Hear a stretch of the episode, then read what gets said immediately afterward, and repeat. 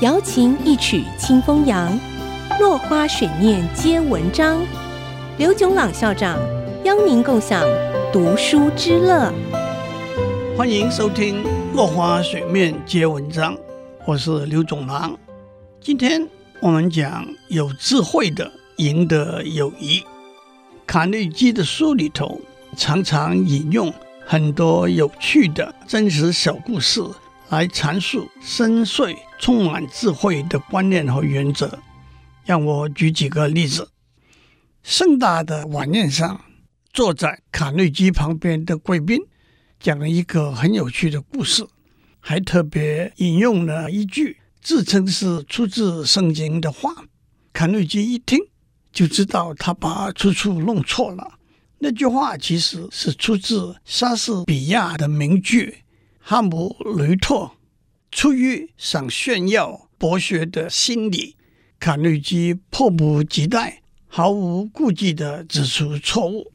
这位贵宾却不同意，他说：“什么？莎士比亚？不是吧？绝不可能！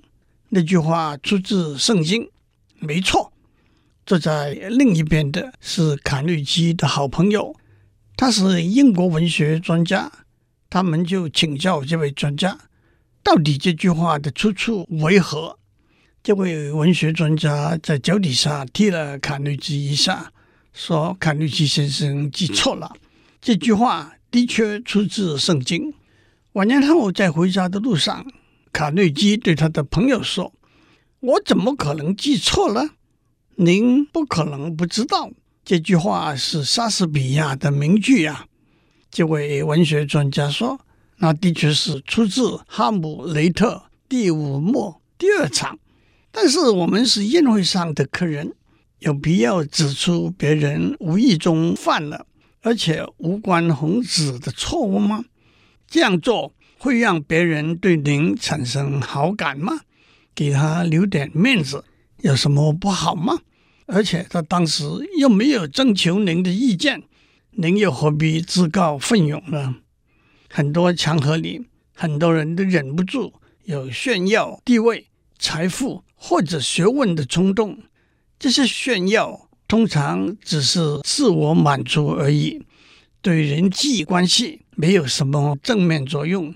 更何况用自己的权位彰显出别人的卑微，用自己的财富彰显出别人的贫穷。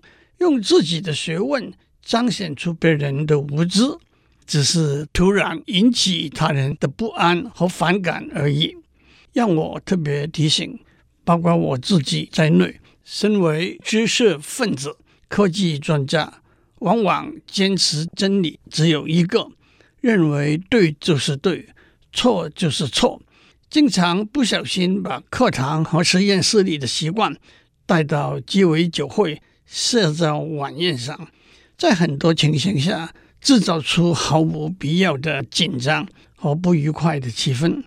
回顾卡内基的故事，那位文学专家宁愿被卡内基和其他贵宾认为他没有把莎士比亚读透彻，也不选择在这个非学术讨论的场合里头让别人难堪。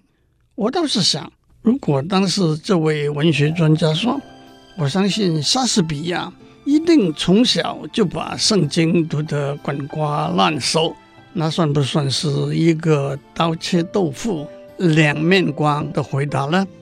我们今天讲到这里，下次继续讲有智慧的赢得友谊。